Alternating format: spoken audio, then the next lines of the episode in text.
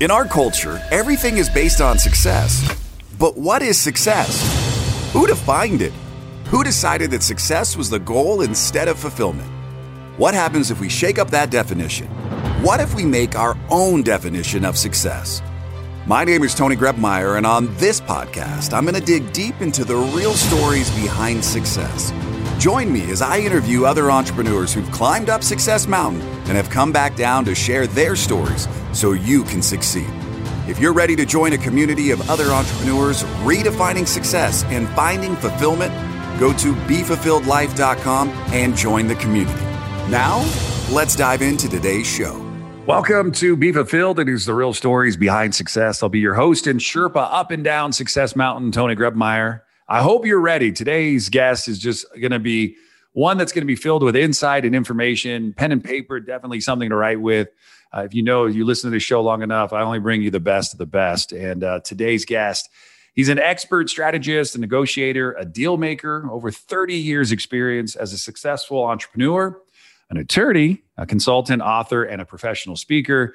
Uh, he's the founder of a leading corporate and deal law firm and the founder of DealQuest, a speaking, training, and consulting company committed uh, to inspiring authenticity in business.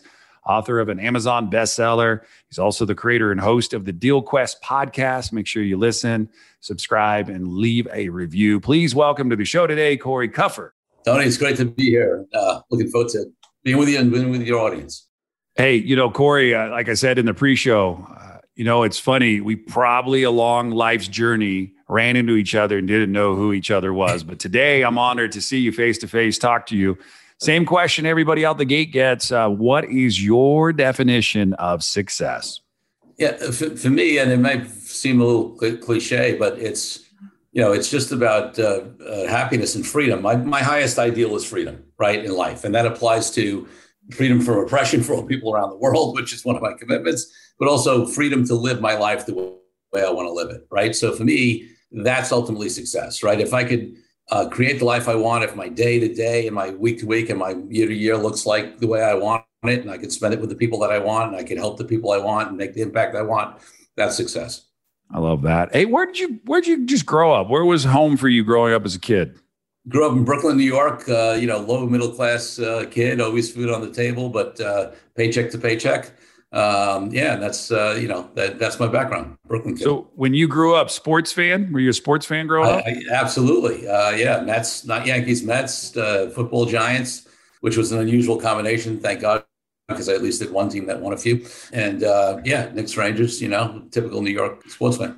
I like it. No, I grew up a Mets fan. Uh, to be honest with you, I loved when I was uh, a young kid watching the '86 Mets and just watching life happen. And I can tell you about every player on that team. And if you ask me about any other winning championship team, I probably could name one or two. But with uh, the Mets back in the day, I loved them growing up. I had a huge fan on um, Sid Fernandez, Kevin Mitchell. When you sure. when you start looking at all of the from the Mookie Wilsons to all the greats that have played there uh, you couldn't have picked a better team. And and now, you know, baseball's fun. Baseball and business kind of go hand in hand. And I talk often with people in my life, like we got to figure out your batting average. And I got to tell you, man, Jim Rohn talks about it. You know, you bat three for 10, you know, you're a multi, multi millionaire. Well, here's a guy, looks like you batted well for the last 30 years. You got some amazing experience at the plate, being an entrepreneur, an attorney, a consultant, author, and a professional speaker where did this kind of develop from? Where was this kind of passion that you went up to the plate and just started getting on base? Yeah, you know, it's it's interesting. And by the way, a little little side note: I was at Game Six when the ball went through Buckner's legs.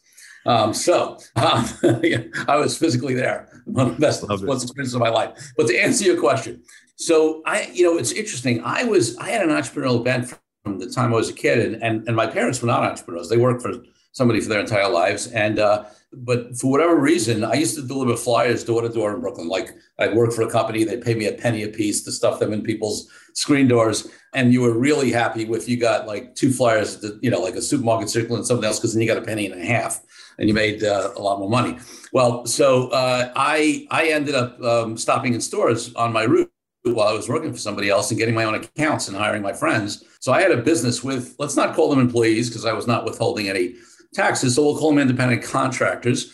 um, back when I was 15 uh, and ran that for, you know, for a couple years. So I always had this entrepreneurial bent. I ran businesses when I was in college. I created stuff. And, uh, but I also had these very sort of, you know, great, but, you know, traditional, get educated, get a job parents. That was the only route that, that they knew. Um, so, you know, I went high school, college, law school, uh, got a job, you know, in big law, um, did that for a while, but, um, but knew that I wouldn't be working for somebody for the rest of my life.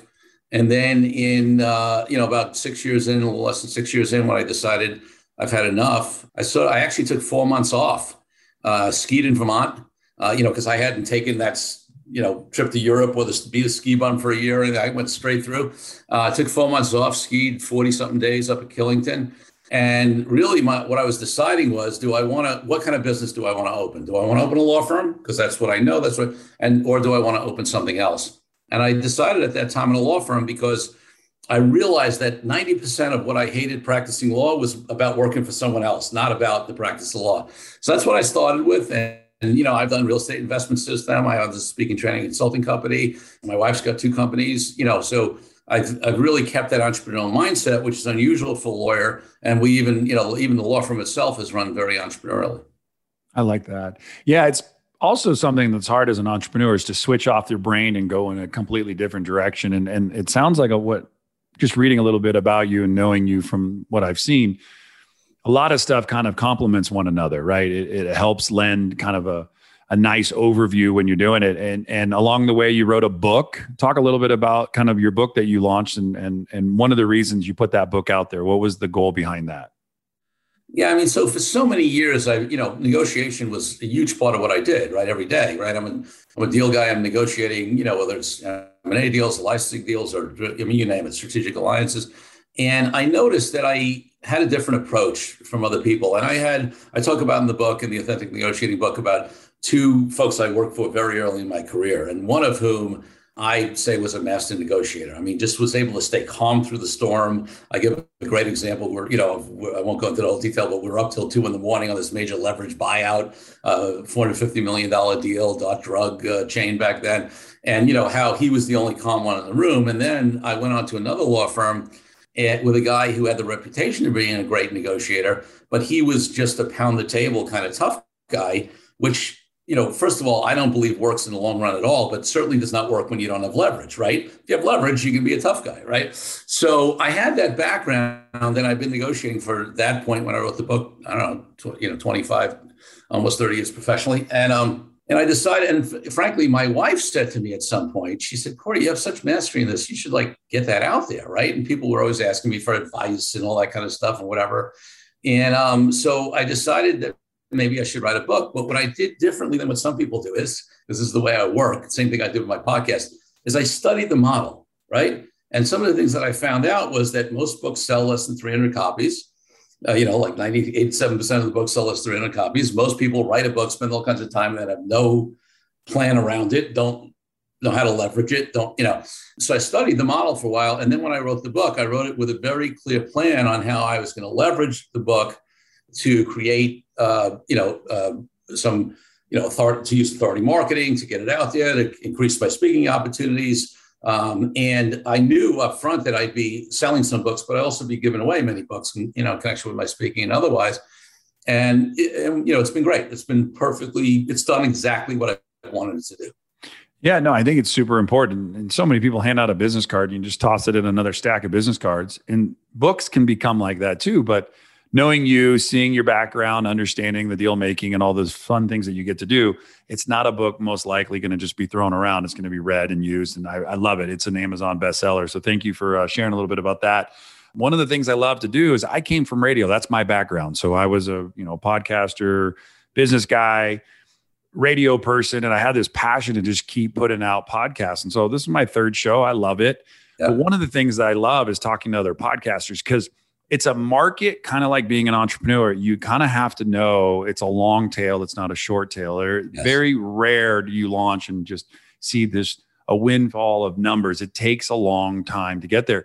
And it's also something that can get you speaking gigs as well because your podcast has insight. It tells really quick. You can download and look at your numbers. You can see where you're trending, et cetera. So let's talk a little bit about your DealQuest podcast. And uh, I love the fact your website, by the way, you know, Corey, drop that URL for everybody when you're talking. But the podcast, I love the format. I love the way that it's laid out. You've got some really amazing marketing around you too. So why don't you share a little bit about your podcast? I want people to download it. If you're listening right now, that means my nudge to you go like it, subscribe, and leave a review. All reviews help people like you and me to grow our shows, reach new fans, and to really keep putting out content.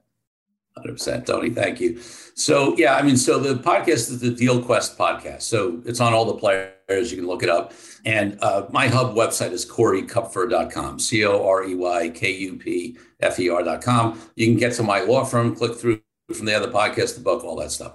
Um, the, the, the thing with the podcast was it's similar to what I said with the book. I also studied the podcast model, right? Because, you know, there's some stat that the majority of podcasts don't last 15 episodes, right? And I'm the kind of guy where I either don't do something or if I do it, I'm doing it, right? Like I'm doing it full out. I'm, I'm never going to be somebody who does 14 episodes and quits. So I'm going to do zero episodes or I'm going to do hundreds of episodes. And then maybe, you know, there'll come a time where I do something different, just the way I'm wired.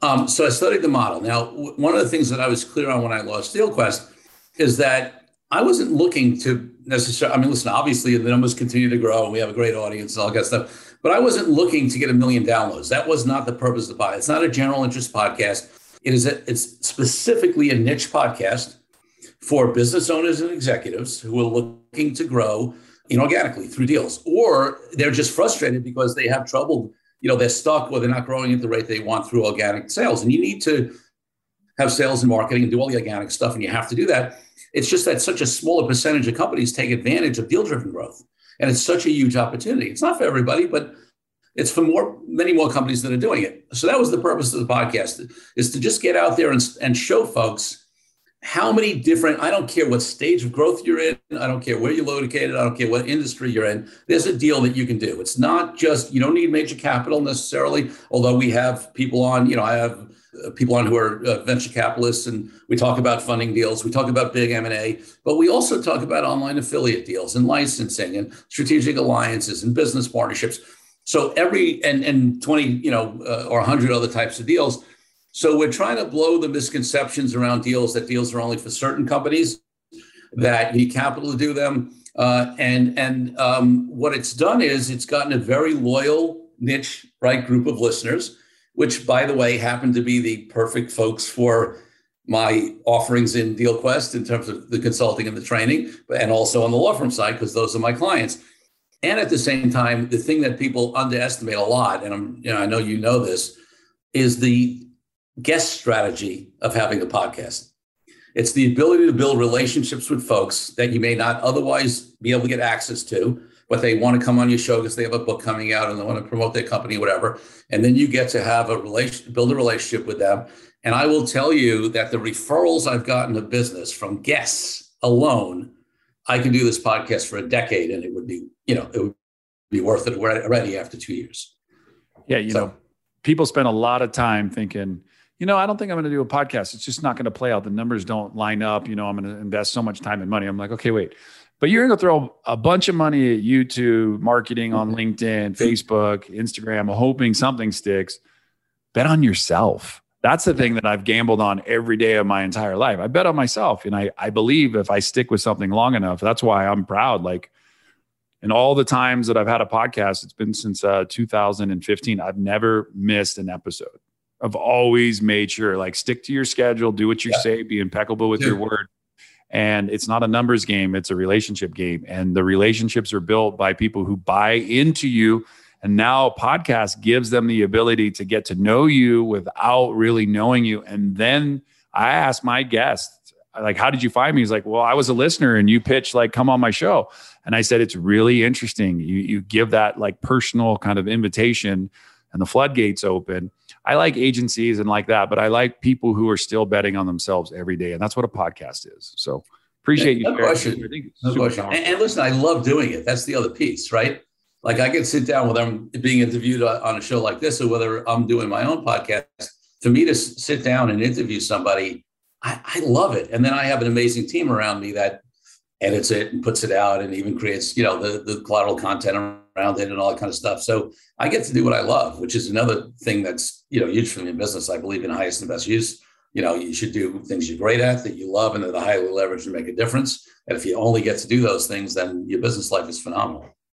Yeah, no, I appreciate it. You know, there, there's so many cool things that I like come to mind just talking to you. I mean, a I love the fact that baseball I can just instantly go back to, and you're like, yeah, I was at Game Six. I watched that happen, and I was like, man, I remember where I was at, you know, Game Six. I was walking through the hallway, anticipating that tonight I got to watch. I was I was living in Santa Cruz. I was living with my father.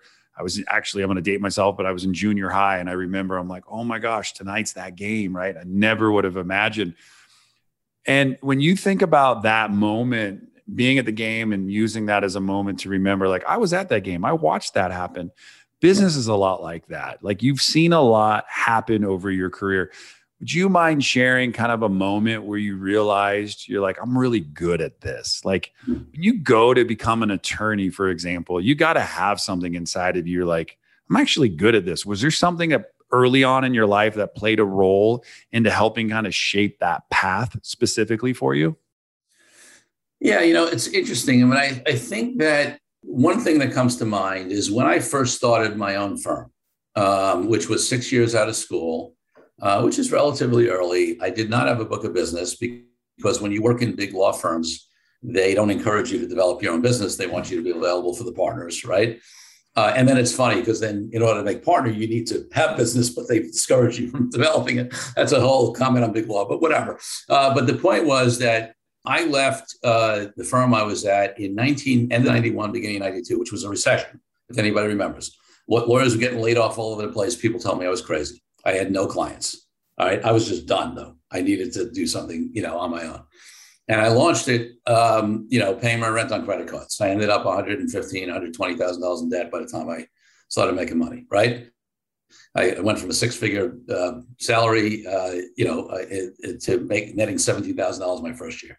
But to answer your question, I think one of the biggest things that had me be successful back then and told me, "Hey, I could do this," was that I sort of created this rule, which was very uncomfortable in the beginning, but ended up working out. And that was that if somebody said, "Can you do this for me?"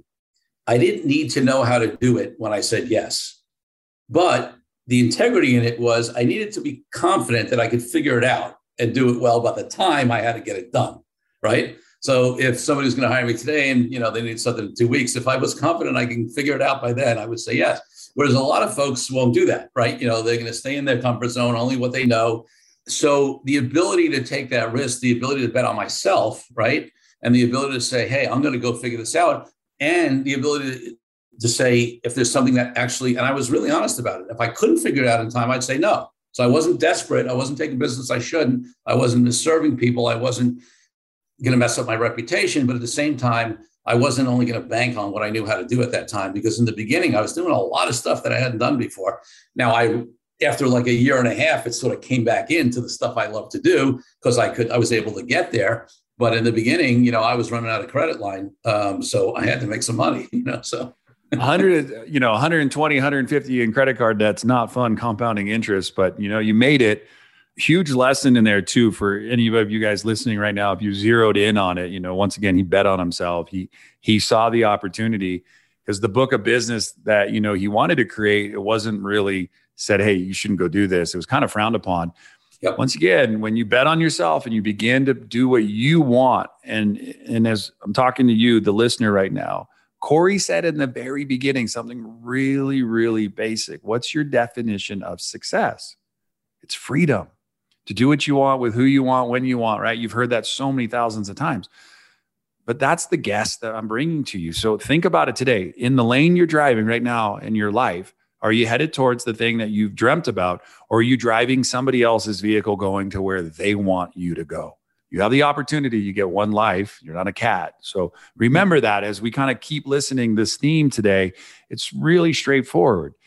In a day and age when business cards are handed out corey decided to write the book. The book was there because his wife nudged him and he goes oh yeah i need to do this. And then he said i needed to do it my way versus the way all the other books had been written and he gave two prime examples.